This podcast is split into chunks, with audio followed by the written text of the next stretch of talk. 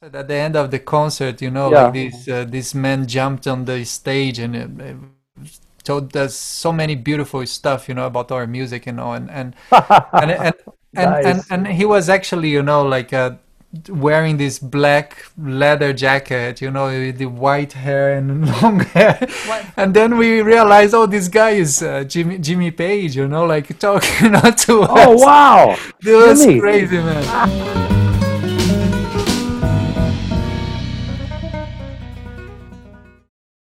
On behalf of the Bombay Jazz Club and Music for Good, we'd like to introduce two fantastic musicians we've worked with in the past. They made an incredible impression last year at the Bandra Base. We'd like to welcome now Tanya and Paolo from Seven Eyes.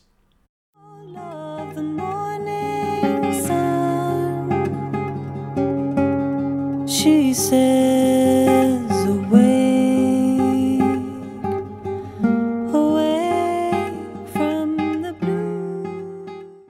first way I got to know about you folks was your name Seven Eyes, and I thought it had some kind of numerological or mystical implication. What made you choose the name Seven Eyes to represent the work you do? Well, if it's it's a it's an interesting. Um, a lot of people ask this question, and um, I don't know if you've ever tried to find a band name, but we've struggled for a very long time to find a name. Not so long. Well, we struggled for it was like a good couple of months, and basically everything that we were drawn to was taken. And we were actually in in London, and we were doing a group meditation when we it was like a actually an ashram in London. And the goal of the meditation was just to surrender. So I was really just about, you know, I had this name in mind. I just need to surrender, let the name go. It will come. And lo and behold, that day, the name Seven Eyes popped into my head for some reason, and I didn't know why. I I googled it, and then I found some information about William Blake, who had written about seven eyes, and the seven eyes are actually mentioned in the Old Testament, and so seven eyes. Um, as illustrated by Blake, represent these seven angels that guide you on your journey. And so, because he he illustrated the Book of Job, which is a, a story about a man who goes through, you know, the perils, and you know, he he goes through this big long journey, and these seven eyes were these guiding forces of of well, these little these angels really.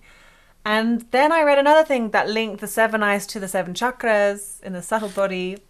So, you know, it just did jump out at me in my mind. And then when I was reading this, I thought, gosh, this is interesting. And then I said to Paolo, seven eyes. And he immediately was like, you were just like, That's it. yeah, that's, Also because we uh, Tanya uh, was born in Europe and uh, but she's grown up in India. Uh, so she studied a bit of the, the Indian music as well as the Western music. And and for me, I am from Brazil and I moved to Europe um, ten years ago to study the classical music. So we have all these elements to connect uh, the continents. No, we have like seven continents as well, uh, and we, we like to build bridges and uh, to connect connect co- cultures. You know, through music. Uh, so naturally, our music comes um, out in that way that we compose, we create, because we have the elements of all these different countries. Uh, so it's a way to see uh, music in different uh, perceptions, no, with different eyes. The music you perform is on such a broad canvas, drawing on so many different traditions. If I say so myself, it's one of the most beautifully blended forms of music I've ever heard. There's an authenticity about everything you do, like food that's been cooked slow and proper. So maybe you could talk about your Indian connection and how your musical compositions transcend genres including jazz, Sufi, Brazilian, Hindustani classical, and so much more. How have you been able to bring your influences together so organically and so magnificently? Um, I think, as Paolo said, you know, we both come with the this experience of having lived in various countries and having sort of embedded the music of those places in our in our education and in our own cultural experience. And so when we came to write together and compose together, it just was quite a natural sort of amalgamation of all of these different in- influences. So it it happened quite naturally. I wouldn't say that we thought consciously like let's bring this influence and let's let's fuse this and that. It was really just a sort of coming together of who we are as artists and exploring how we can tell stories. And I think that's sort of how how Seven Eyes found its identity as well. It's really a sort of marriage between Paolo and myself and the music that just bounce that we bounce off each other. The literary marriage, you know. Yeah, and then of course we literally got married as well. But yeah, Seven Eyes is of No, would love uh, to give you like a one uh, formula for for that. You know what we do, but um, f- even for us, it, it it's just so it comes natural in that way. Uh, so we can't we can't um, put in in the paper uh, writing the items of of the elements because we see that there is a lot of fusion and and merging uh, musicians that like to bring different uh, type of music together. Uh, however, uh, we uh, we can also um, I, I don't know if we really enjoy calling our music as world music or fusion music because we have uh, specific elements of music from different uh, but specific countries as well and different but specific languages uh, that we we lived that culture. We lived that music. We learned uh, and we studied that. So that's the way we do music. It's the way we see music. It, uh, it's our creative process. It comes natural in that way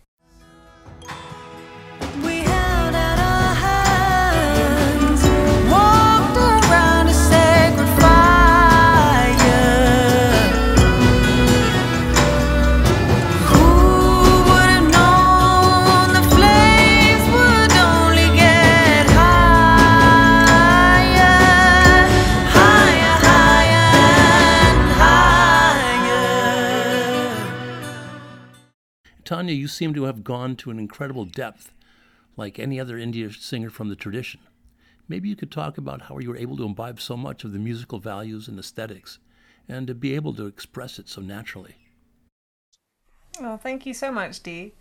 Um, so I grew up in Himachal Pradesh. I spent from the age of six till nine. I was living in Dharamsala, which is north of um, north of India, and I was at school there. So I learnt Hindi there, and you know we studied Indian classical music. We we woke up every morning singing bhajans, and it was a sort of all cultural immersive experience, and as as well as just going to normal, you know, attending school and as any other kid would, but. Um, that really left a very strong impression on me. And then when we came back to the UK, my family is very musical anyway, so I always grew up singing in harmony with my sisters, and so music was always part of the natural fabric of our house. And I guess I started getting an interest in Hindustani classical music when I got a bit older, around 16, 17. And I got the chance to study at a music academy in Thane, near Mumbai. Um, it was a music academy um, run by, I guess it was, it's, it was set up by PK Salve, and it's like a sort of music academy that involve arts, dance, and music therapy in the umbrella of, of Hindustani classical music. So I started uh, learning music therapy actually. And that was my way into Hindustani classical music because it was exploring Wow. how music affects us subtly and how it affects our mental, physical, emotional well being. And that's when I just got completely in love with it because I could, I just resonated with it and I could feel um, the benefits of it. Like I really enjoy listening to to Indian classical music. It just makes me feel good. And so I was listening to a Well- lot of music through during those years, from my late teens into my twenties. I was just listening to you know Pandit Ajoy Chakrabarti and Rashid Khan Saab and you know all of these great um, singers of the Indian subcontinent. And so I think when you listen a lot to a lot of music, you it starts to become your own language in a way. Like you know, if you if I was going to listen to Miles Davis every day Oh yeah. for ten years, I, I'm going to understand his language a little bit. You know, so I think that's how Yes. there you go. yeah, it just happened like that. And then I found some teachers throughout my my years of training. Um, I found teachers in India, but also in the UK, and I just kept up with my classes with them.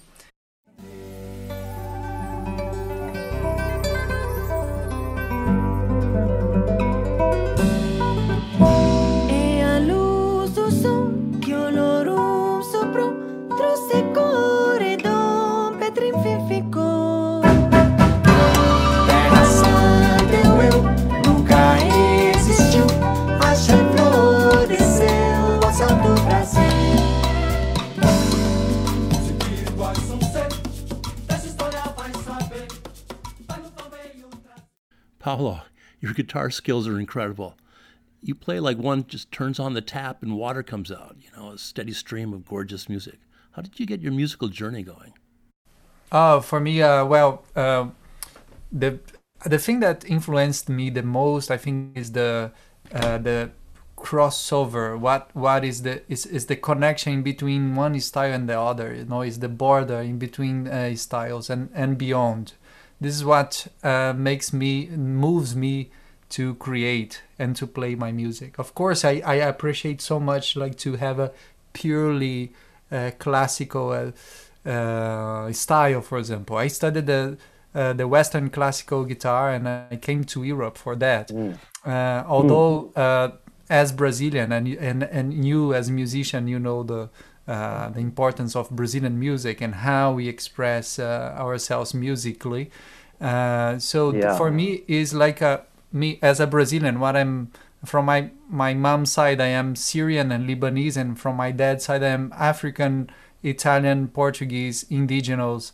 Um, so I am all the this uh, blend. So for me, for me, uh, the blend is very important. This is what makes me uh, feel that I am making something creative.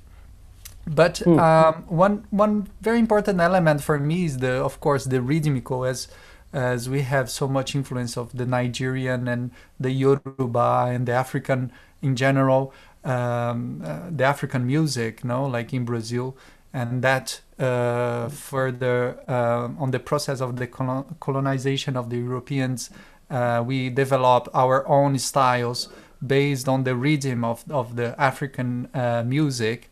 Uh, I would say like uh, musically, uh, the rhythm for me it's essential. And when I play, uh, I am within myself, you know, like uh, totally rhythmically pulsating music in that way, and and and of course trying to break the the borders because I don't like to have like anything uh, holding myself, um, and um, that what that's what make me really uh, create and and play um, in the way you saw. Thank you for the for your comment.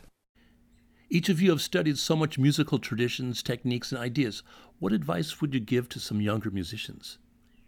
How do you focus on something you could really build your musical expression on without getting sidetracked by chasing after so many different possibilities? if you have the response, please tell us because I think this this one is a tricky one. But uh, what I would say is that uh, there is nothing uh, wrong in be confused, and um, when when you are starting in music because uh, the possibilities are endless, and uh, as a beginner you need to explore uh, and understand all different styles um, not all of it, of of it, but all, all of them. But you you need to explore a bit and see what really uh, moves you, and for that you need to uh, play and and try and learn. And like this, you build a vocabulary, a repertoire that you can communicate to other musicians further down. Um, so I believe it's uh, important. The only thing that my advice would be don't give up because this is the most important thing. Whatever you do whatever you choose which uh, way you did you know like you chose in music or music chose you please just go for it. Go and and do your thing because you everyone is is able to to reach a higher level if you are fully dedicated to it.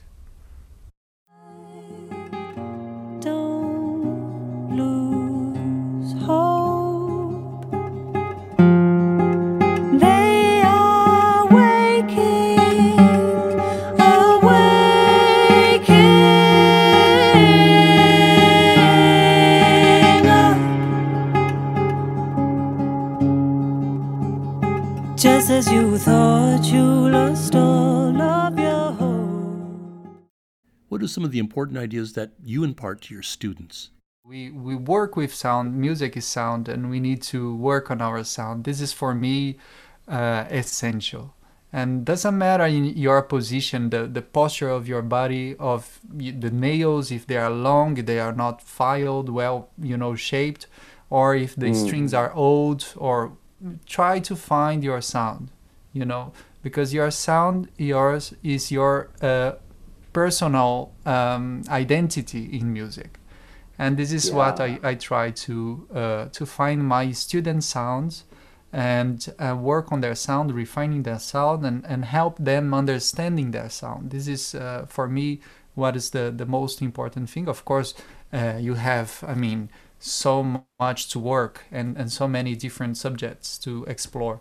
But i would say this is the main main thing. Yeah, I completely agree, and I would I would say I do the same thing. I I try and get my students to find their voice, you know, because you can use all different all sorts of different genres in music to explore what the voice can do technically, but ultimately it's about finding your instrument and your place with that and feeling comfortable with that feeling able to fully express emotions and um, just going back to your previous question also about you know being able to tell stories with your instrument to to communicate. That's what it is you know?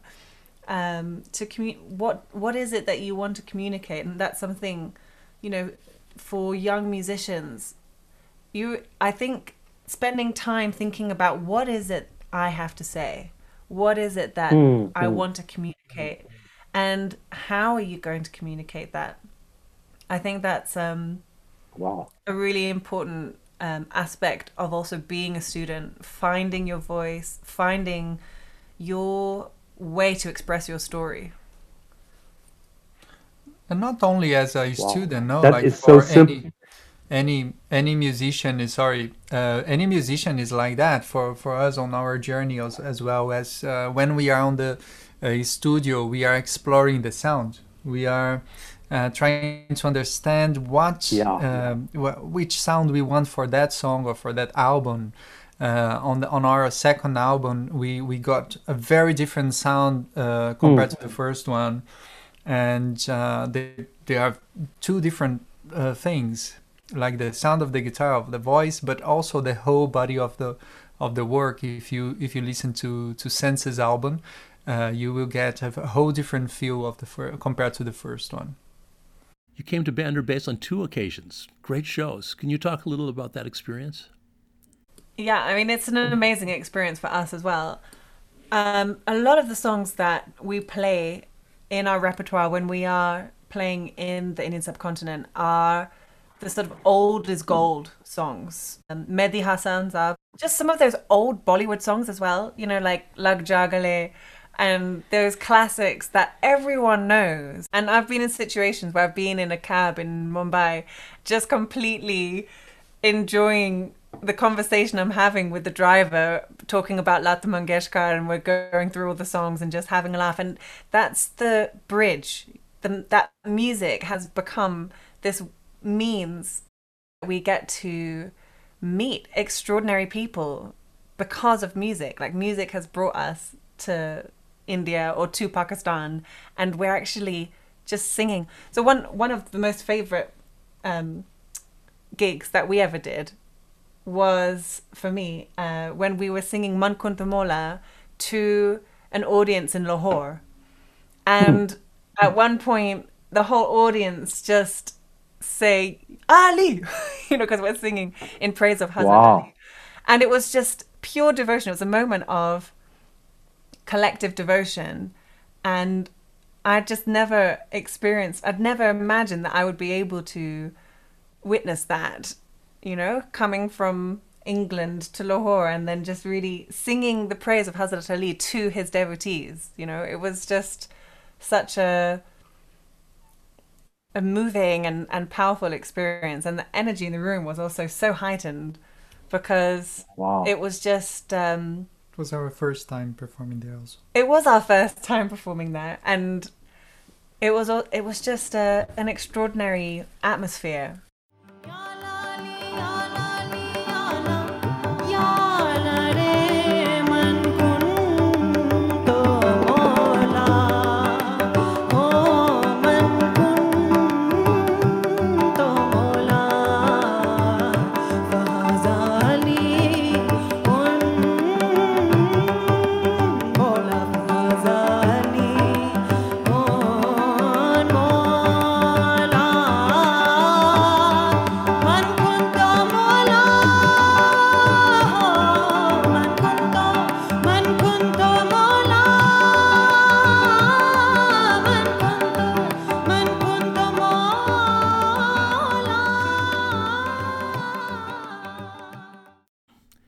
us a little about how you want your audiences to regard you, your relationship with your listeners, and building bridges?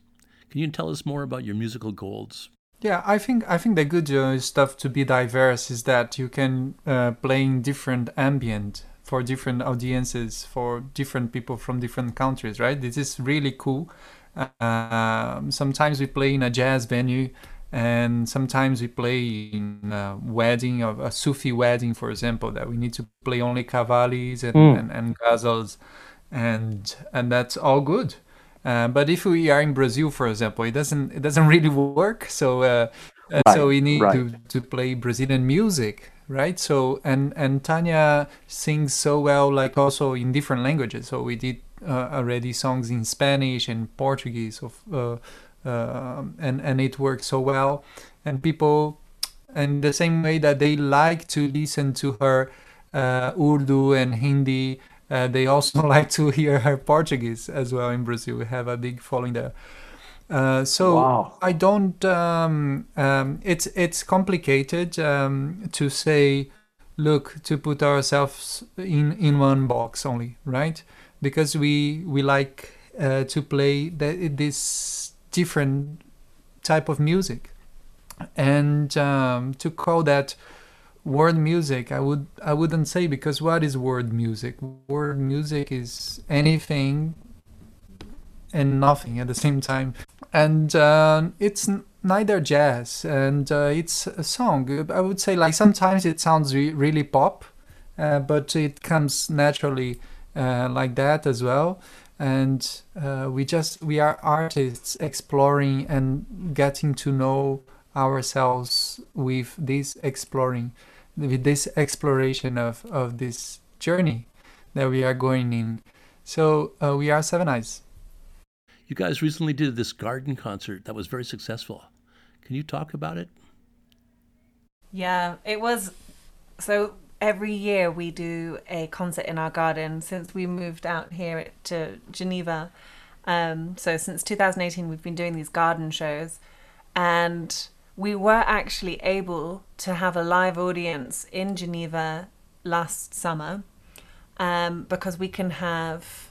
uh, I mean, I think the rules were you can have 150 people, but Oh. we couldn't because of the rain. So it just rained, um, Mm. or it was forecast to rain on the day of the concert, and we usually have everyone sitting on carpets outside, and we weren't able to have a canopy. Um, so what happened was we ended up doing it in a friend's house, and so we did have a live audience in the house, and we also invited some wonderful artists to play alongside us. So we had Ken Zuckerman, he plays so beautifully, and we also brought a tabla player who is um, from he's from Pune, but he's now based in Rome. Do I want to say Rome? Yes. So we flew him out from Italy. And then we had a wonderful Swiss musician, Alexandre Stellier, on keys. He's just one of those all rounder multi instrumentalists. So we had a really good vibe between us, and, and it was just a thrill to be able to perform to a live audience again. Can you tell us about where your audience can find your music? Well, I, I was just about to say uh, that I we are we feel so much love and uh, so many beautiful things written uh, as comments on our videos on YouTube, uh, Facebook, and Instagram. That we we just want to thank everyone uh, for for all these beautiful things that motivate us really to to keep going Mm. and keep creating. So we are uh, on YouTube as uh, youtube.com slash seven eyes and, And then we're, we've got all of our original music on Spotify, and that's actually also on YouTube as well. So you can listen to our original content on Spotify, YouTube, and then we're also quite active on Instagram. I would say Instagram is our most used social media platform. Um, we've also got Twitter, but I think we're probably going to delete that because we're just not on it, and we just want to focus on really creating a sort of Seven Eyes community, and that's also really much part of our. We've got a Patreon page, and so we're really developing a a community of people who enjoy our music, and just we want to engage with them one to one, and so we've got all these different perks. So we've got a host of different um, social media platforms, but mainly Patreon.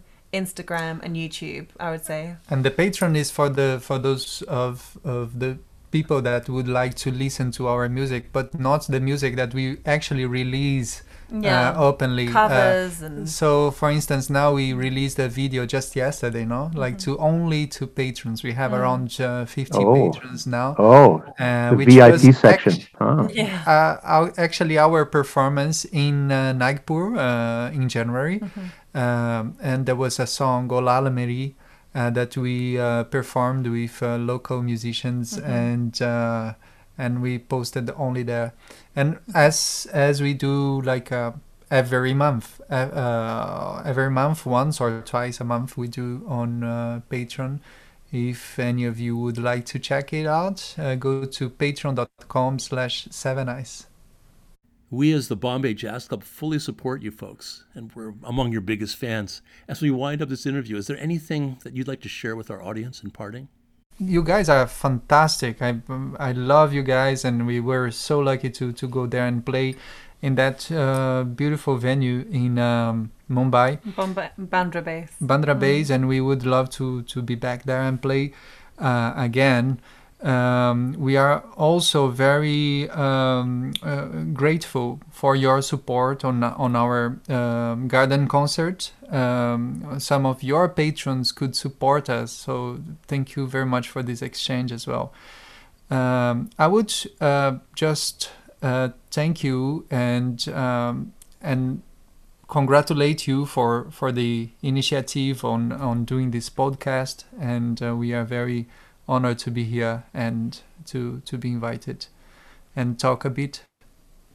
Yeah, well, thank you so much. And exactly what he said. it's our great pleasure, and the best is yet to come. Thank you so much on behalf of the Bombay Jazz Club and Music for Good. So long.